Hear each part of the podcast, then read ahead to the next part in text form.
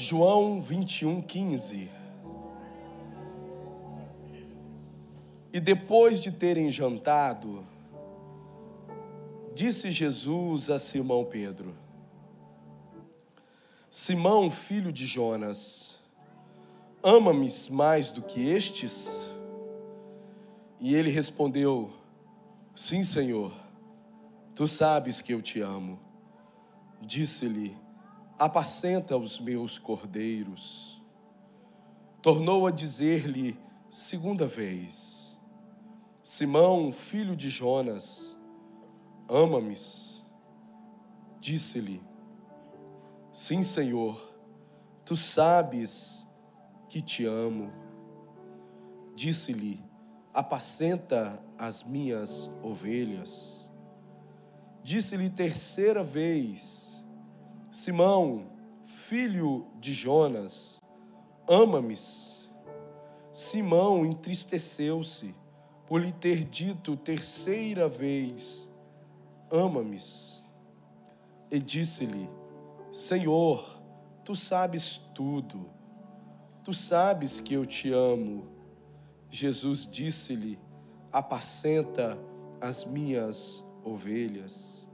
Na verdade, na verdade te digo que quando eras mais moço, te cingias a ti mesmo e andavas por onde querias, mas quando já fores velho, estenderás as tuas mãos e outro te cingirá e te levará para onde tu não queiras. E disse isto, significando com que morte havia ele de glorificar a Deus. E dito isso, disse-lhe: Segue-me. Senhor, na beleza da tua santidade, nessa atmosfera impregnada pela tua santa presença, nós ousamos levantar a nossa voz em oração ao Senhor, com muito temor e tremor, porque tu és o Deus Santo. A nossa alma se dilata em tua presença. Senhor, tu és maravilhoso, não há outro semelhante a ti. Tua palavra foi lida, este evangelho que nós não nos envergonhamos e que é poder de Deus. Senhor, fala conosco, a tua voz ressuscita, a tua voz cura, a tua voz sara, a tua voz restaura, a tua voz edifica, a tua voz transforma, a tua voz batiza a tua voz refrigera, a tua voz confronta, a tua voz salva. Fala conosco nesta noite, porque nós somos sedentos, nós somos famintos da tua palavra. Fala conosco, é o que nós te pedimos, em nome do Senhor Jesus. E a amada igreja diz: Por gentileza, tome o seu assento.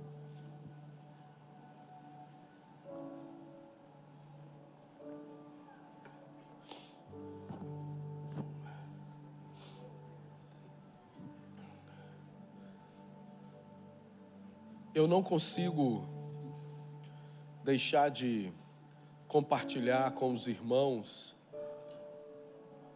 como eu fico impactado com esta parte da Escritura, com este texto tão poderoso, tão rico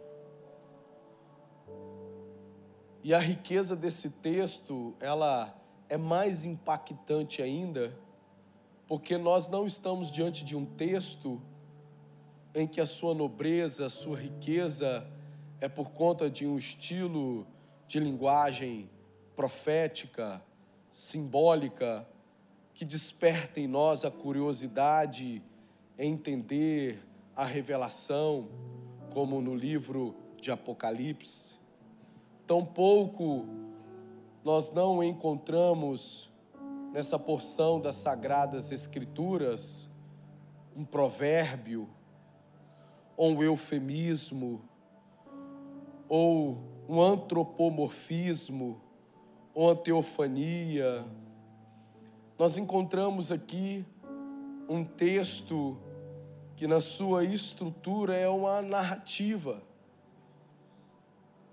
simples de um texto que, ao lermos, compreendemos claramente o que aconteceu. E é por isso que torna este texto tremendo, porque apesar da sua simplicidade, ele é recheado por palavras que simplificaram uma complexidade tremenda, como amor, como um encontro do Deus eterno, Filho unigênito de Deus, ressurreto pós a crucificação, com barro, com a criatura, com o homem, tratando de assuntos tão poderosos como o amor, como o apacentar, que impactam toda uma vida. Esse texto é tão rico que é, é fácil você desvincular do núcleo do que está sendo tratado aqui e explorar afluentes que saciariam a sede da nossa alma nessa noite. Mas eu vou procurar ser bem dirigido pelo Espírito Santo no epicentro desse texto porque muitas vezes, por conta dessa riqueza, nós deixamos ele um pouco de lado. E a primeira coisa impactante que tem aqui é uma revelação do próprio Deus. Uma revelação da forma sutil, poderosa, impactante, como Deus agiu, Deus age e continuará agindo. O versículo começa dizendo que após terem jantado, e essa referência textual não quer dizer nenhuma ênfase acerca do cardápio que foi servido ou da cultura judaica importante acerca da refeição e ainda hoje no Oriente Médio as principais decisões são tomadas na mesa, seja tomando um ou chá, ou um café, que é ruim pra caramba o café deles lá. Café bom é o nosso. Numa refeição. O que o texto está nos revelando é de um Deus que cria situações, de um Deus que cria momentos o Deus que governa tudo, que vai trabalhando em fatos cotidianos para que a nossa vida seja conduzida a cruzar com a sua vida, se encontrar de frente com o próprio Deus.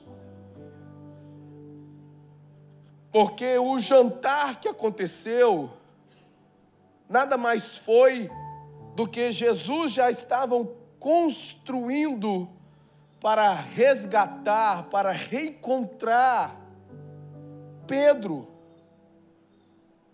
um discípulo amado. E é assim que Deus continua fazendo a nossa vida.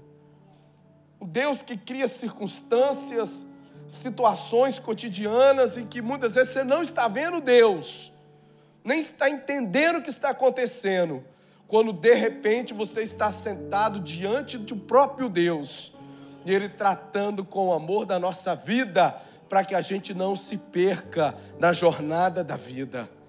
Eu tenho coragem de arriscar te dizer, sem ferir nenhum atributo de Deus, que essa refeição ela começou a ser preparada na noite que se passou, quando Pedro, Pedro conseguiu desconstruir tudo que foi construído com tanto zelo, carinho, amor de Deus pela sua vida. Durante cerca de três anos e meio, ele conseguiu praticamente acabar tudo isso em três, quatro dias. Começando ali no pátio do Sinédrio, narrado em Lucas 22, antes até do pátio, quando ele aborda Jesus e revela toda a sua dificuldade de entender o que é amor sacrificial, quando Jesus abre abertamente aos seus discípulos, falando que se entregaria na cruz, e ele, por uma dificuldade de compreender amor, ele abraça Jesus e fala: Isso aqui eu não vou deixar acontecer com você, não. Eu estou pronto para ir contigo até a morte. E Jesus fala com ele: Olha, antes do galo cantar, você vai me negar três vezes. Ele já começou a desconstruir aí. E ali no pátio do Sinédrio, janelas grandes, os irmãos da engenharia, de arquitetura sabem muito bem que clarabóias e janelas grandes têm duas funções numa obra: trazer luminosidade e a ventilação. E nos tempos de Jesus não tinha Fujitsu, GRI, LG, Samsung, inverter. Então as janelas eram fundamentais. As janelas do Sinédrio, uma corte religiosa judaica que estava julgando Jesus, possuía janelas grandes. E quando Pedro nega Jesus pela terceira vez, a Bíblia diz que Jesus estava olhando com seus olhos aos olhos de Pedro, assim que ele nega a terceira vez. Cumprindo aquilo que Jesus havia dito. em Lucas 22, 61, a Bíblia diz: E Pedro chorou amargamente e saiu para fora. Um dos versículos mais lindos para mim. Porque aí trata muito a questão da humanidade, a capacidade que a gente tem de chorar, de reconhecer erro, de se arrepender, de sentir, de ser gente, de ser gente. E a partir daí, como a própria palavra diz que um abismo chama outro abismo, Pedro foi desconstruindo tudo que com tanto carinho durante cerca de três anos e meio Jesus construiu na vida dele, de uma forma tão eficiente que ele foi capaz a voltar para o fim da fila, a voltar para o começo do processo todo. Que é isso, pastor? É Lucas 5 narra o segundo encontro do Senhor Jesus com Pedro, quando Jesus o chama: "Não temas, porque a partir de hoje tu não serás mais pescador de peixes, mas pescador de homens. Larga essas redes e me segue." E Pedro, então, alegremente, começa a viver o processo de três anos e meio de discipulado intenso com Jesus. Mas após negar Jesus, em João 21, quando nós lemos, ele estava às margens do mar da Galiléia, ou lago de Genezaré, água doce, um lago, retornando aquilo que Jesus falou que ele deveria abandonar. Ele retornou a pescar como se tudo tivesse acabado para ele, pelo seu erro, pelo fato de ele ter negado Jesus, e aquele que estava sendo preparado, percebe-se que após aquele momento, meio que ele meio que dá uma sumida das escrituras, aquele que deveria estar do lado de Jesus naquelas horas tão difíceis da cruz, ele dá uma desaparecida e aparece aqui de novo agora. Mesmo assim, exercendo a sua liderança, conseguiu trazer mais sete para pescar com ele o que é uma liderança, o que é uma influência, né? Então eu creio que Jesus começou a construir essa situação desse jantar com Pedro muito antes do jantar. Não foi acidental. Deus, ele vai trabalhando tudo para que a nossa vida se conecte com a sua vida novamente. Porque ele nos ama tanto, ele não quer abrir mão de nós ainda que você desconstrua tudo que ele fez na sua vida e volte para o início do processo, ele vai estar lá, cruzando a vida dele com a sua, para te salvar, para me salvar. É muito amor envolvido, é muito investimento, é o seu sangue. E ele começou a trabalhar antes, sabe por quê? Porque uma das coisas que trabalham bem no coração do homem são memórias, são coisas repetidas. E lá atrás, ainda virgem, sem nenhuma expectativa de ser um discípulo de Jesus, a vida de Pedro cruza com Jesus também numa pescaria frustrante, numa pescaria que não pegou nada, e que Jesus discursa ali na areia, entra no seu barquinho, os irmãos conhecem a história, aí convida Pedro para ir para as águas profundas, porque Deus é um Deus de profundidade. Só fica à margem com Deus quem quer. Porque o Espírito Santo sempre está convidando o homem às águas profundas de Deus.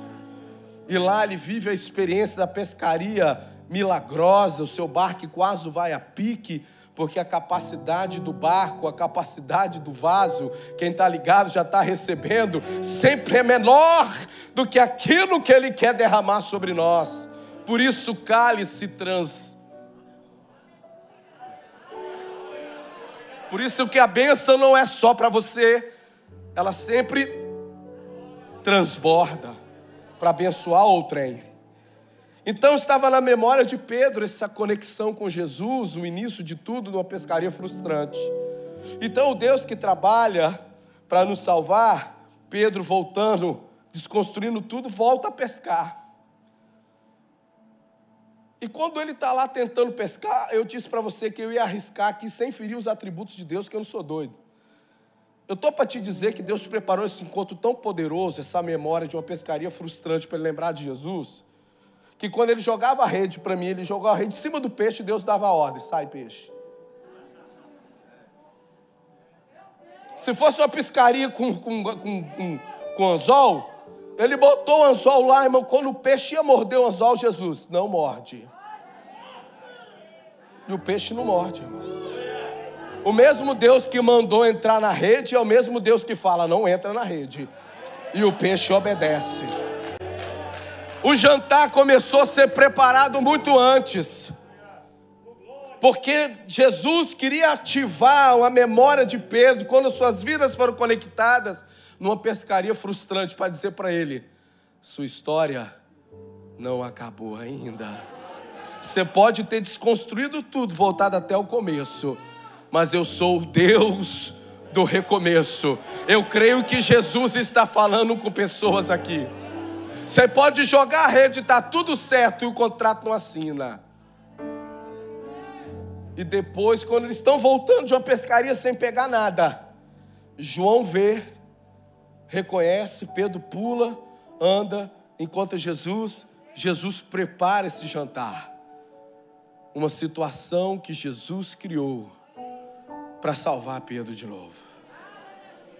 Isso fala do teísmo, um Deus que continua interferindo no seu dia a dia se Deus quisesse hoje falar comigo, meu filho, só hoje eu desviei do seu caminho esse homem mau, esse sanguinário, esse acidente de carro, essa enfermidade. Se Deus fosse falar com a gente, como diariamente Ele intervém na nossa vida, para que a gente pudesse chegar aqui feliz, são e salvo para adorá-lo, você cairia para trás de tantas intervenções de Deus para você estar tá aqui. Ou aqueles mais parecidos comigo, se ele só começasse a falar quantos livramentos de morte Ele já te tirou, para você estar tá aqui hoje para adorá-lo. Este é o Deus que eu sirvo, um Deus que não contempla, mas um Deus que interage, um Deus que tem iniciativa, um Deus que tem o dinamismo de criar situações para cruzar sua vida com a minha.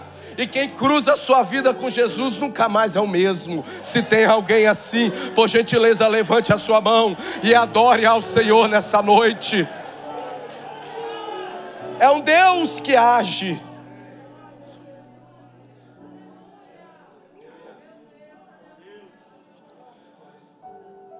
Jantaram. Simão, filho de Jonas, não tenho tempo. Deus sempre é o Deus da família. Simão, filho de Jonas, você tem pai, você tem mãe, você tem família. Ele tinha até sogra. E eu estou mais engraçadinho porque eu não estou vendo minha sogra nem das 17, nem das 19. Até sogra, irmão. Deus abençoa. Eu não tenho tempo para isso, mas Deus sempre honra a família. Simão, filho de Jonas. Deus não se esqueceu do seu marido, não se esqueceu do seu filho, não se esqueceu da sua mulher, sabe sua descendência, sabe sua herança. De repente é seu pai que está desviado, ele conhece. Simão, filho de Jonas, honrando a descendência. Você me ama mais do que os discípulos? Essa foi a primeira pergunta que Jesus fez. Dentre esses que estão com você aqui pescando, João, você me ama mais do que eles? Jesus responde: Senhor, eu te amo mais do que eles. Essa foi a primeira resposta de Pedro. porque amor se mede. Que isso, pastor? É, amor se mede. Jesus atribuiu o amor uma capacidade de mensurar. Quando Jesus pergunta a Pedro: Você me ama mais do que esses? Jesus estava atribuindo uma medida de amor. É bíblico, pastor? É, completamente. Também no Evangelho de Lucas. Um anfitrião chamado Simão, fariseu, convidou Jesus para um jantar na sua casa. Jesus atendeu o seu convite, mas mesmo ele sendo fariseu, detentor da bênção do convidado, perdeu porque não deu honra ao convidado que chamou. E uma mulher que não havia sido convidada, não tem tempo para explorar o contexto judaico, que era comum as pessoas ficarem na janela, igual o interior, quando o convidado importante está na casa de alguém, fica aquele monte de gente na, na janela vendo o que acontece no quintal. Né? No interior do Ceará acontece muito isso, não sei aqui. Mas entra uma mulher e ela se prostra por detrás de Jesus, e beijando seus pés, e chorando sobre os seus pés, beijando, enxugando com seus cabelos. O anfitrião disse: Hum, se esse realmente fosse profeta, ele pensou, saberia quem toca nela. Isso revela a divindade do Deus que sonda até o teu coração. O diabo não sabe o que você pensa, o Deus sonda o teu coração. Antes da palavra ser pronunciada, Deus já sabe o que você vai falar. O diabo não. O diabo ele analisa o teu comportamento, vê tuas fragilidades, as palavras que você libera. Então o Senhor, sondando o coração daquele homem, sabendo o que ele pensava, disse: Simão, tem uma parábola para você sobre amor que se mede. Haviam dois devedores para um mesmo credor. Um devia 500, outro devia 50. E o devedor perdoou ambas as dívidas. Qual mais amou o credor? Amor sendo medido. Simão, o fariseu, respondeu: Tenho para mim que aquele que foi mais perdoado. E Jesus disseste bem, porque quem muito é perdoado, muito ama. Amor pode ser medido. Eu amo sim, eu amo mais do que eles. Só que no jogo de palavras do grego, quando Deus perguntou se Pedro amava, Deus usou o verbo agapau, agape, o amor sem limites, o amor sacrificial, o amor por completo. Pedro, quando disse que amava Jesus mais do que os discípulos, ele disse: Senhor, eu amo mais do que os discípulos, mas o amor que eu tenho, que nós temos, e o meu é maior do que o deles, é o amor filéu, é o amor fraternal, Filadélfia, é o amor de aceitação, de aprovação, o amor de carinho um amor de um nível menor do que o, o amor ágape. E quando ele responde que ama, Jesus dá um direcionamento para ele: apacenta os meus cordeiros, falando da liderança ministerial de Pedro para gerar obreiros, cordeiros. Porque antes do servir, precisa ter o amor. Só que muitas das vezes a gente quer servir sem amar. E o problema de Pedro, que Jesus estava tratando, que levou ele a voltar ao começo do processo, não foi trabalho. E com toda reverência ao altar de Deus, eu vou usar uma expressão para você entender.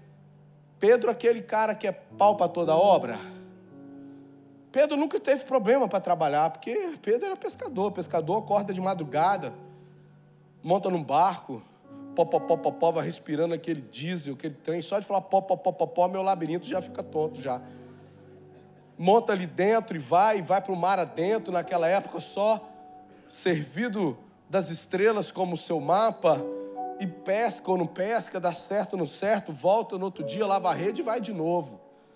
Pedro nunca teve um problema para trabalhar. E esse tipo de pessoas são muito valiosas dos dias de hoje. Aquela pessoa que vai estar com você, faça chuva ou faça sol. Mas o problema é que Deus ele não se encanta com performance performance como um tempo, um termo positivo, não pejorativo. Transpirar, trabalhar. Igual a gente se dedica ao ministério, entrega tudo, sai. Irmão, só Deus sabe como a gente sai depois de um culto. Mas isso não move muito o coração de Deus. Porque se não tiver a essência, não move o coração de Deus.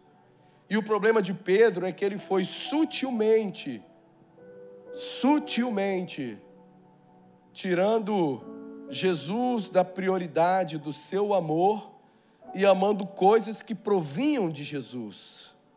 E eu vou te provar isso na Bíblia. E foi por isso que levou a ele a na hora H mascar. Jesus pergunta a segunda vez: Pedro, você me ágape, você me ama, amor sacrificial? Ele responde: Senhor, eu, tu sabes tudo, eu te filéu.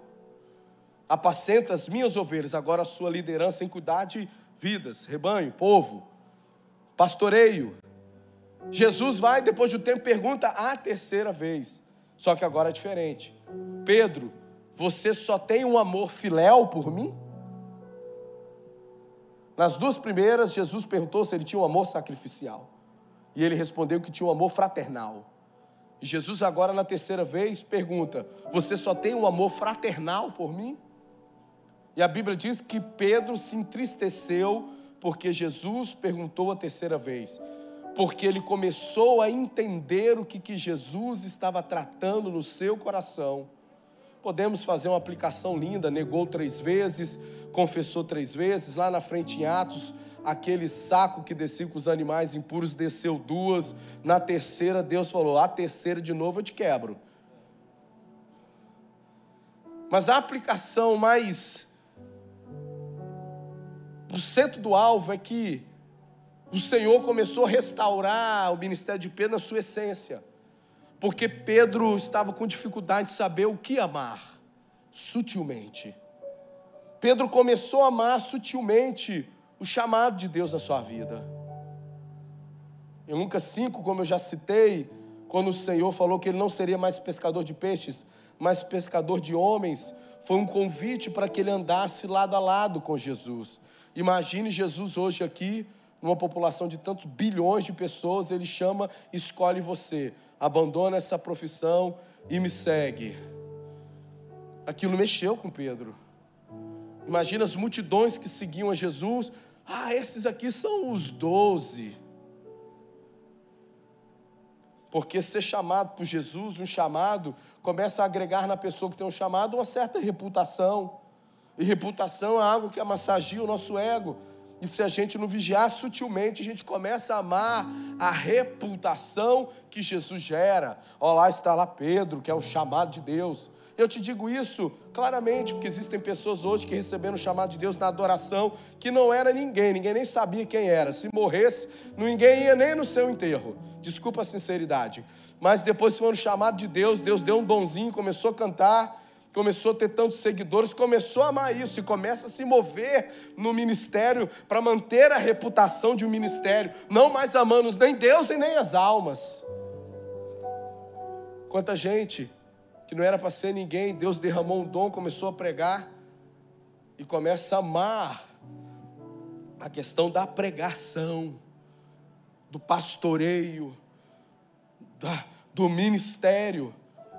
E sutilmente, não é que desviou de vez, deixou de amar, não, é que sutilmente começou a amar mais o casamento, o filho, a empresa que não tinha, que Deus deu, do que o Deus que deu, do Deus que chamou. Pastor, como é que o senhor chega nessa conclusão? Não chega em conclusão nenhuma. Eu prego quando eu leio o texto e Deus fala comigo. Pessoas, quando começam a amar mais aquilo que vem de Jesus do que o próprio Jesus, começam a ter dificuldade quando Jesus fala do seu sacrifício, porque entende que com a morte de Jesus aquilo acaba. Se Jesus morresse, na cabeça de Pedro, seu chamado acabava. Pedro ficou apaixonado sutilmente pelo ambiente de milagres. Isso aí eu dou um desconto para ele, porque eu acho que eu ficaria mais apaixonado que ele. Imagina, você está andando com Jesus aqui, de repente Jesus, não, para aqui um pouquinho, Pedro, só um minutinho. Paralítico, começa a andar, por favor. Você está andando com Jesus, entrando ali em Jericó, aí começa a gritar, o filho de Timeu, Bartimeu, Senhor, filho de Davi, tem misericórdia de mim. Um homem que seus olhos foram arrancados. Não é que ele nasceu com uma dificuldade, uma deficiência, ou que nunca ou que enxergava e ficou doente. Não, os generais romanos, por Bartimeu ser filho de um coronel do exército judeu, hebreu, como ganharam dos hebreus para evitar que os filhos fossem um futuro exército israelita em busca de uma vingança, eles arrancavam os olhos dos filhos dos coronéis para deixar eles inaptos a servir no exército. Então os olhos do Timeu de Jericó foram arrancados. Aí Jesus está andando com Pedro, só um minutinho aqui, Pedro. Traz Bartimeu, o que, que ele está gritando muito? Traz o filho de Timeu. O que, que você quer que eu te faça, Timeu, filho de Timeu? Eu quero enxergar, Senhor. Enxergue. Então aquilo que tinha sido arrancado volta à existência. Eu já jogava esse microfone para cima, eu dava um mortal de frente, voltava, dava um de costa, só de eu ver isso. Eu ficava sem dormir, eu tomava 50 Red Bull só para ficar acompanhando Jesus. Pior que Eliseu andando com Elias para ver tudo. Pedro começou a amar o ambiente de milagres. De repente, no culto acontecendo, um barulho, uma poeira cai, cai uma placa desse revestimento de som, desce um paralítico. Que... Não, peraí, gente, tá tudo certo. Esse é o culto mesmo, eu que preparei isso tudo. Meu filho, teus pecados são perdoados. Levanta e anda. Quem que não ficaria apaixonado no nível de viver no ambiente de milagres? Eu não vou nem falar da filha da viúva de Naim, né? Choro vindo, aquele escândalo, a gente vindo. Quão grande é, meu Deus, espera aí só um minutinho. Toca no esquife, o menino ressuscita. Aí eu já não sei se eu corria de medo. Se eu saía correndo de medo, depois voltava. Tem um pastor amigo meu que o, o irmão dele foi ressuscitado. Ele contou isso aqui uma vez na igreja, né? Que os pais dele não aceitaram a morte do seu filho. No interior e tal, aquele negócio de velar o caixão dentro da igreja e tal, a igreja lotada. E a mãe dele, Senhor, mas tu és o Deus que promete. Ela veio até o pastor, pastor, o senhor sempre pregou que Jesus ressuscita. Irmão, não faz isso comigo não, hein? E tal, e pegou no terno do pastor, vamos orar, pastor. O pastor, vamos orar, irmão. Pastor é inteligente. Botou a igreja toda para orar, não foi só ele que orou, não. Ele contando que a igreja toda ajoelhada, orando, e tinha um diácono meio incrédulo. Aqui não tem, eu ia falar sempre tem, mas aqui não tem, não. Que olhava assim, vai, Senhor, olhando para o caixão, levanta, Senhor. E todo mundo orando e o diáconozão com o olhão aberto no caixão, para ver se o caixão mexia. E quando de repente começou a mudar o ambiente, a gente sente isso. Começou a mudar o ambiente e começaram a falar língua estranha lá atrás e língua estranha na frente. E aquela coisa, quando de repente o irmão dele levanta com dois negócios de algodão, o diácono estava com o olho meio aberto, estava desligado, ele ficava olhando, saiu correndo, irmão quase morreu, quase teve um outro funeral. Se eu sou Pedro, amando esse ambiente de milagre, num desse aqui, eu acho que eu saía correndo. Então ele começou a se apaixonar por essas coisas, sutilmente. E ele tinha uma extrema dificuldade quando Jesus falava que tinha que morrer por amor. Porque na cabeça dele, Jesus me chamou, se ele morrer, acabou o meu Eu amo esse ambiente de milagres. Se Jesus morreu, o que, é que acontece com os milagres? Então, toda vez que Jesus ia falar por amor às vidas que tinha que morrer, o que, que Pedro fazia? Vem cá, Jesus, eu vou te deixar você morrer, não. E tal. Então, quando o amor é deslocado, a gente para de entender o que é o amor ágape, que é um amor sem limites. E o amor é uma das emoções, é uma das coisas mais poderosas que governa o homem. É o amor. O que é que uma pessoa não faz por amor? Pergunte à missionária Juliana quando ela voltar por culto, o que que ela não fez por amor para me conquistar?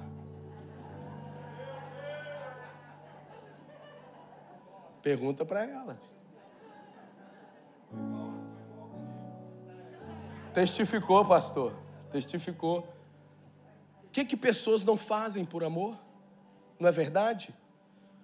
Pedro, por essa experiência, se tornou tão experiente no amor, que lá na frente, depois de alinhado com Jesus, na sua segunda epístola, no capítulo 2, versículo 19, capítulo 2, versículo 19, segunda epístola, capítulo 2, versículo 19, no capítulo 15 ele começa a falar dos falsos mestres, os que usam intencionalmente o próprio amor para domínio, para um, para um benefício próprio. no, no versículo 19 ele fala, na parte final, que aquilo que nos vence, aquilo que o varão é vencido, ele se torna servo.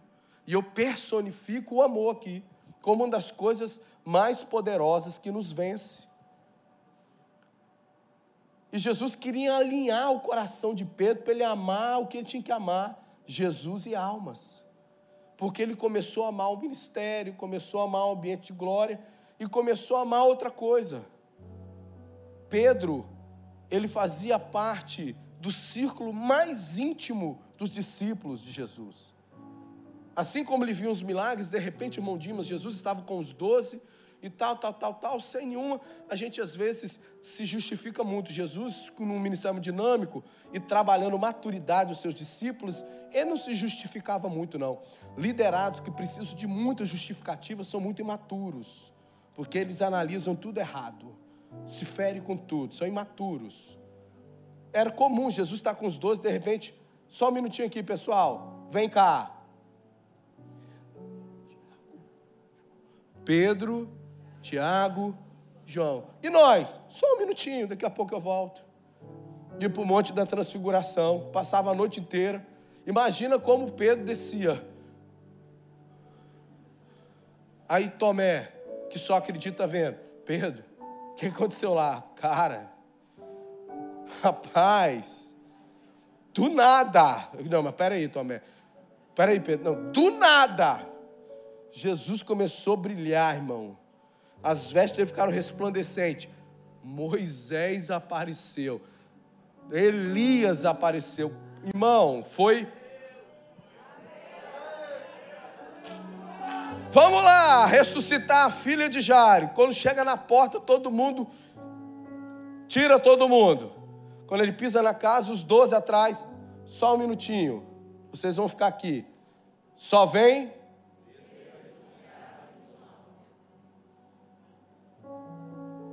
Pedro começou a amar isso. Quem que não ama isso? Se sentir incluído, participante do clube VIP, cartão black.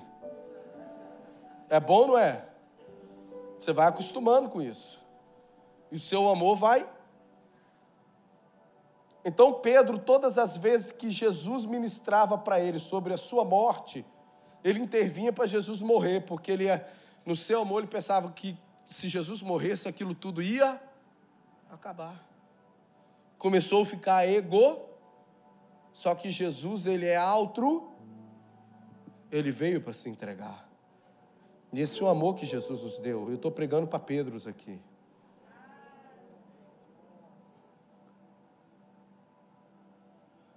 Então Jesus começa a trabalhar essa questão do amor para Pedro. E o que, que Jesus amava? Jesus amava o Pai.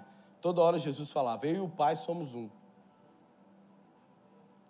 Jesus amava a Sua palavra. Céus e terra passarão, mas a minha palavra.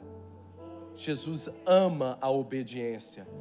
Aquele que me ama é o que? Me obedece. Mas, sobretudo, Jesus amava vidas. Eu tenho uma mensagem, os três choros registrados na Bíblia de Jesus. Dois tiveram solução. O terceiro, a gente pode enxugar os olhos de Jesus. Foi quando ele chega no Monte das Oliveiras e olha para Jerusalém e chora. Jerusalém, Jerusalém, se tu soubesse, porque Jerusalém ia ser destruída, eles iam morrer. Isso a gente pode fazer uma ponte com o choro de Jesus por salvar a vida, por um pecador como nós éramos. E a gente tem a capacidade de fazer Jesus parar de chorar nisso. Como? Entregando a nossa vida para Ele, desfrutando da Sua graça, do Seu amor, confessando Ele como nosso Salvador. Então Jesus começou a ensinar isso para Pedro. Pedro entendeu. Por que Pedro entendeu? Porque Jesus acaba a sua conversa com ele, vem e segue-me. Só tem como seguir Jesus se amar Jesus antes. Só tem chamado para seguir quem ama. Jesus ministrou, Pedro foi tocado, confessou o amor três vezes e Jesus virou para Pedro: Pedro, segue-me. Você entendeu? Você entendeu tanto que você vai experimentar a plenitude deste amor de uma forma tão tremenda que você vai glorificar o meu Pai pela forma que você vai morrer por vidas. Porque não tem amor como o que o de Jesus, que se entregou por nós quando nós ainda éramos pecadores. A Bíblia diz: não há maior amor do que este, de entregar a sua vida por pecadores. A Bíblia chega a cogitar que é possível alguém entregar a vida para um justo, mas por pecadores, só Jesus. Pedro entendeu, porque amor, além de ser mensurável, ele é didático. O amor ensina, transforma. Por que, pastor? Porque no livro dos mártires, John Fox nos fala como Pedro glorificou o Senhor. Na cidade de Roma, Nero buscava uma ocasião contra Pedro para poder matá-lo. A igreja se reúne e começa a constranger Pedro para ele ir embora. Pedro, Nero quer te matar. Você é um dos únicos apóstolos vivos, chamado que Pedro amava. Agora ele tinha que renunciar por amor. Pedro, se você continuar aqui, a sua sombra cura. Pedro amava um ambiente de milagres. Se você morrer, vai acabar. Pedro, você é a nossa liderança. Se, se, se você ficar aqui, você vai morrer. Constrangeram tanto Pedro, que ele constrangido topou e foi embora, fugir de Roma para Nero não matá-lo. Quando ele vai chegando no limite da cidade de Roma, os limites da época eram por arcos, chamado portas. Quando ele vai atravessar essa porta final, ele tem uma visão de Jesus vindo. Ele para, adora o Senhor Jesus e pergunta: Jesus, onde você está indo? E Jesus fala: estou indo para ser crucificado. E ele entende então que era para ele voltar. Voltando, ele é pego por Nero e decidem que a sua morte é através da crucificação, igual Jesus. E segundo Jerônimo, um dos pais da igreja, Pedro escolhe ser crucificado de cabeça para baixo, porque não era digno de morrer como seu Senhor, que ensinou o que era amar.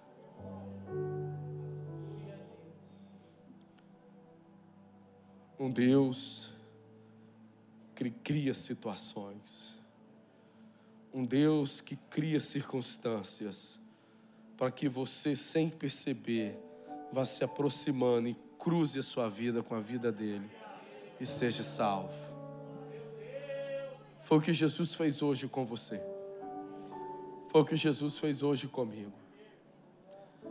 De repente você até falou assim: Eu vou no culto das 10, que eu já fico livre logo, feriadão, caiu um toró. Aí você, se eu pá, cair água aqui, minha chapinha, vou para o culto das 19. Foi não. Foi Deus trabalhando para você estar aqui agora. De repente você falou, vou viajar, feriado. Aí você não conseguiu cair na internet, não conseguiu comprar passagem, o patrão pediu para você trabalhar, você ficou meio. Hum, não, não, foi não. Foi Deus criando uma situação para você estar aqui nessa noite. Para você não só aprender, mas saber que Jesus te ama muito e de repente você que vinha bem, e como Pedro conseguiu desconstruir tudo para voltar lá no começo, de pegar as redes de novo para pescar, achou que tudo tinha acabado, que Deus tinha desistido de você, que Deus tinha levantado outro para fazer o que ele prometeu para você. Deus me trouxe aqui para dizer para você: não, Ele criou tudo isso para encontrar com você aqui nessa noite e dizer que quer reconstruir tudo com você, porque Ele te ama.